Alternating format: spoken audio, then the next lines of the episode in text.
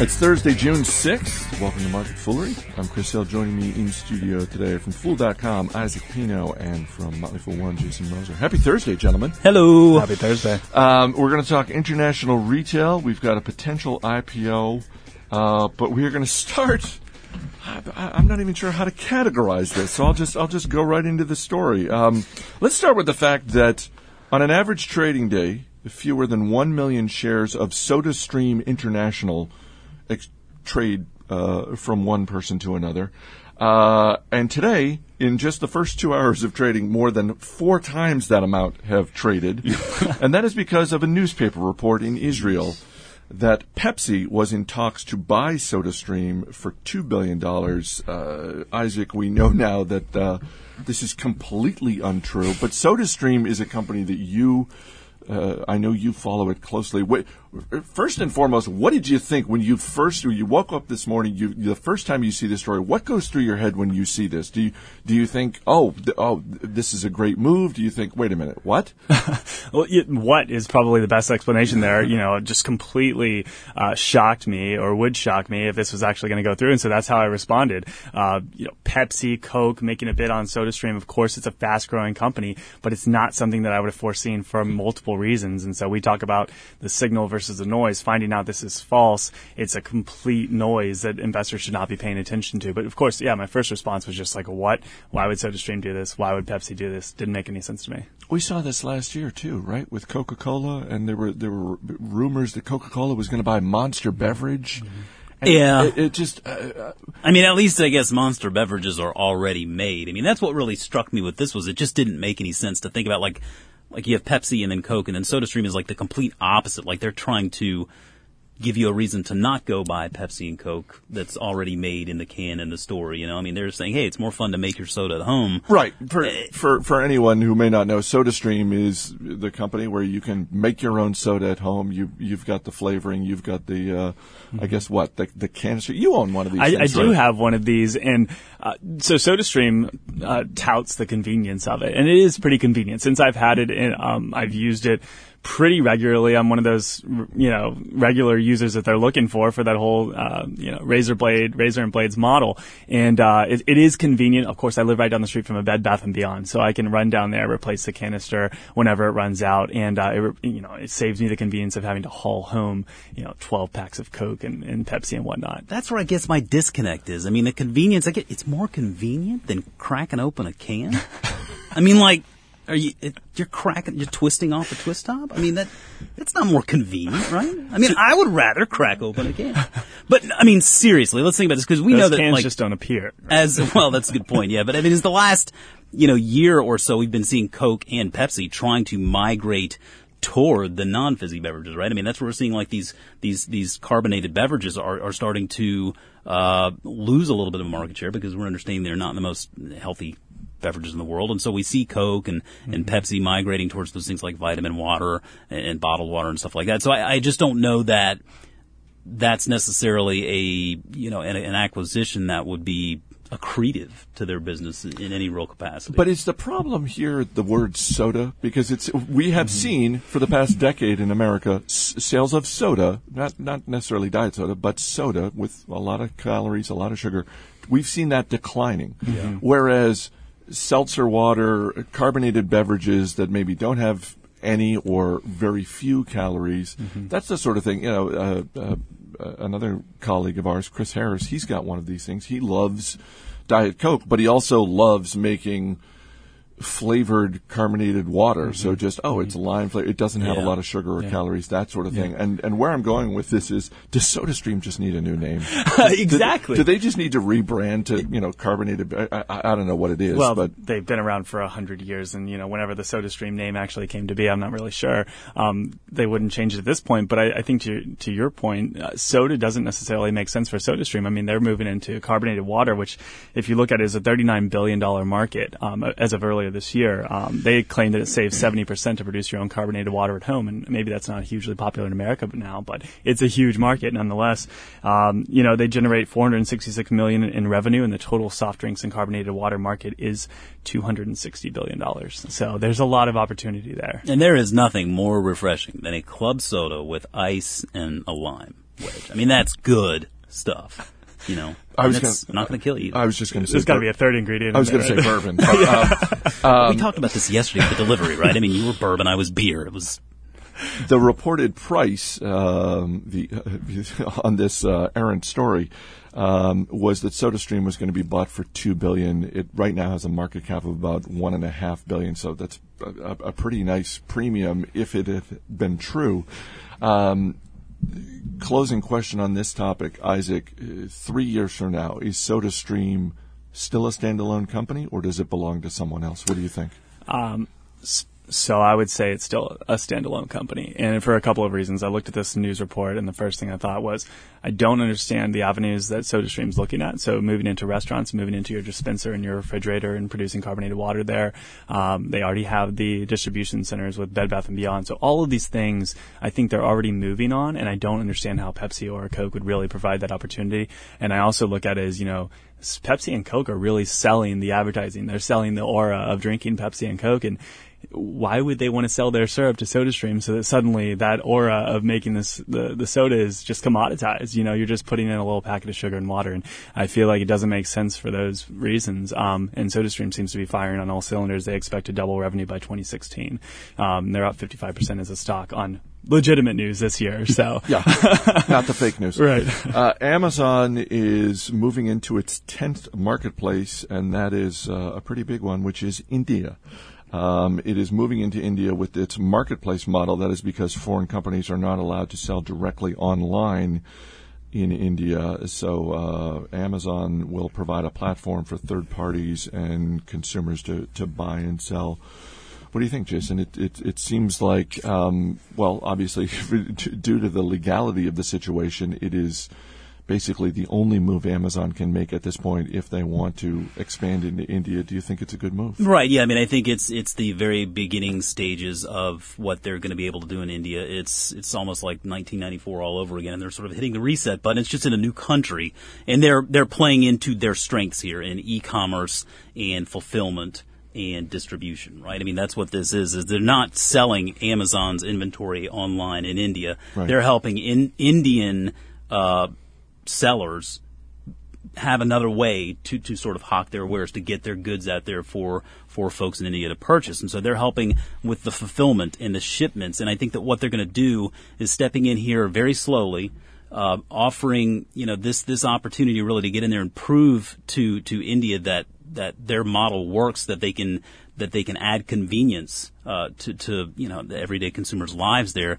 I mean, India is not an insignificant economy. I mean, it's it's it's the fourth largest uh, GDP behind us and, and the EU and China. Uh, now, with that said, GDP per capita is significantly lower. Uh, but but you know we look at, at the smartphones and, and tablets as a big opportunity there, and I think this is a play into that and it'll start very slowly with just print books and videos and DVDs and stuff like that. It'll move into more electronic devices as time goes on. And so I think this is just the very beginning steps of what will be, I believe, a very fruitful relationship uh, as they continue to roll out their uh, quest for world domination, of course. I don't know how long this has been in the works, but uh, over the last few years, we've seen Walmart, the world's largest retailer, really struggle with its attempts to expand into India and uh, ultimately not really have any success there. Um, this this seems like um, it seems odd, Isaac, to to refer to this as a small bet given.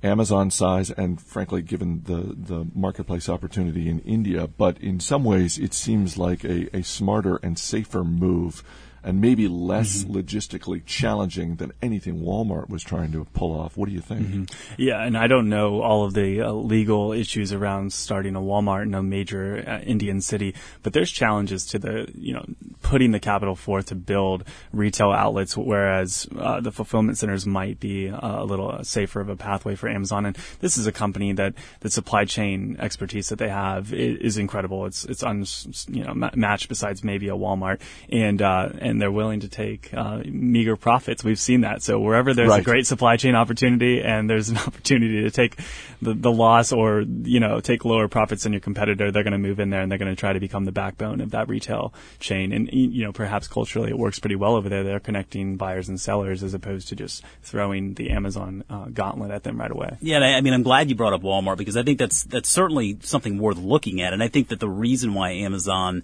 uh, I, the reason why I think this will play out a little bit differently for Amazon is because Walmart is is really trailing Amazon in just the e-commerce movement. I mean, Walmart is not known for uh, their e-commerce capabilities, whereas Amazon, that's really why they exist to begin with. So I think that Walmart faced a lot of hurdles already. I mean, they're still facing a lot of hurdles here in the U.S. in that in that regard, uh, and Amazon is really helping to define and redefine that space. So they're setting the trends. They're sort of blazing the trails, and uh, and I, I would expect that to continue with, with a guy like Jeff Bezos at the helm. I know that a few of our dozens of listeners live in India, so uh, by all means, drop us an email, radio at fool.com, and let us know. Let us know what it's like. Yeah, I think it'd be great if uh, if if we could get a sense uh, uh, from our listeners what the experience is like, whether it be buying or selling uh, from Amazon India. Um, the Container Store is reportedly gearing up for an IPO. Um, uh, this is a company that uh, is, uh, even though it's a private company, it's it's, it's one we uh, have paid attention to and like. Uh, we've had the opportunity to have the CEO and co-founder Kip Tim uh, Kip Tindell uh, here at the Motley Fool. Um, when you look at the numbers, guys, right now 59 stores did around 700 million in sales last year. That was up 11 percent from the year before. Um, this is one of those situations where a private equity firm has a majority stake, so and uh, they've had it for more than five years. So uh, maybe it is not Kip Tindell's fondest wish to enter into the the, the public markets, um, and maybe this is private equity saying, no, no, no, it's time. We don't know the details, and frankly, Container Store is not commenting on it. These are reports from the New York Times and the Wall Street Journal. Um, but let's just go ahead and assume that they are true, and that at some point in the next year, that this is a store that does become public. What, what's your gut reaction, Jason?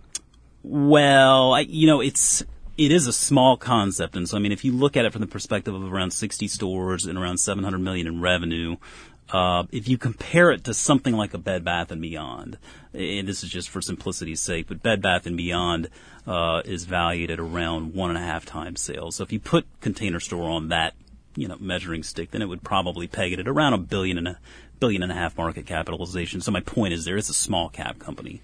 Uh, but with that said, I mean, we Tom Gardner is, is a big fan of, of Kip Tindell, and he's he interviewed him.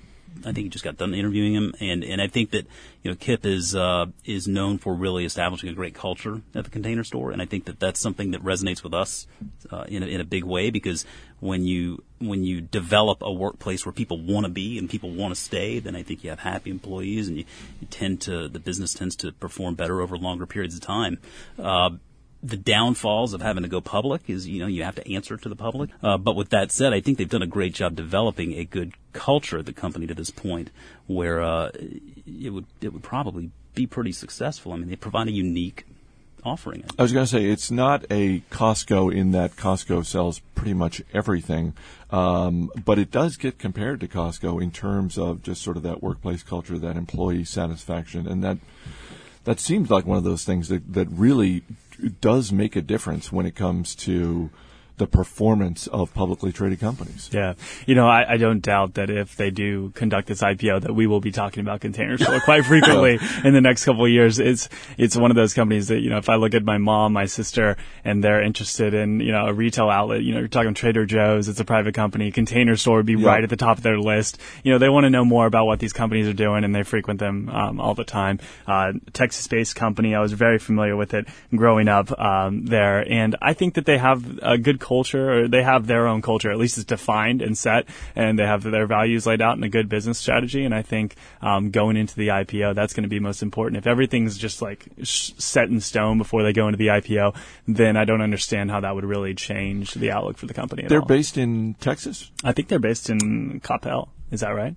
I don't So know. I think. looked well. I know Tom was interviewing Just Kip outside in Texas. Dallas. I believe Okay. they are based in Texas. Yeah. It seems like I, I realize it's a niche, but when I hear 60 stores, I, I just It's just- tiny. There's a lot of Well, growth. for, for, for context think, there, I just think in terms of opportunity for growth, and that's there. Bed Bath and Beyond, for example, just the Bed Bath and Beyond stores, not like the Christmas stores or the Bye Bye Baby stores. There's about a thousand Bed Bath and Beyond stores. There are? now.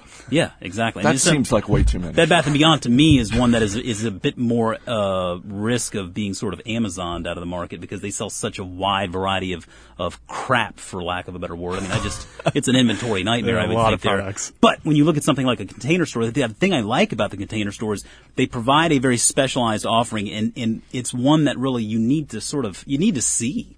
You need to actually go in there and see what the solutions are. I mean, I liken it to something maybe like an IKEA. You know what I mean? We were looking in our basement at home to put in some storage solution in our laundry room. We went to IKEA. We picked out some stuff, and but you got to be there. You have to go there, see it, look at it, measure it, see what the deal is. And I think that's one of the one of the advantages that container store maybe would have. Yeah. You know, uh, Jason uh, often talks about the Amazon proof businesses that are out there. I think this might be a great example of one that has uh, defined itself as a retailer that is not just selling a product, but actually selling solutions and services. And uh, our producer, Greer, and I were talking about that. You know, they come, they come forward and they present a consulting type uh, solution to organizing your closet, which is much more than me picking up a few containers at Amazon or, or Walmart or otherwise. Do you have a favorite container?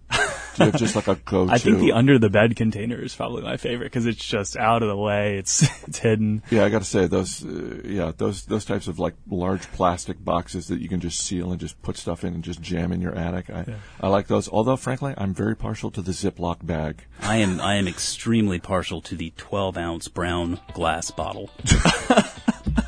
I didn't know those were substitutes for one another. But It's a container. I mean, It you is, didn't- conta- it is a container. All right, Jason Moser, Isaac Pino, guys, thanks for being here. thanks a lot.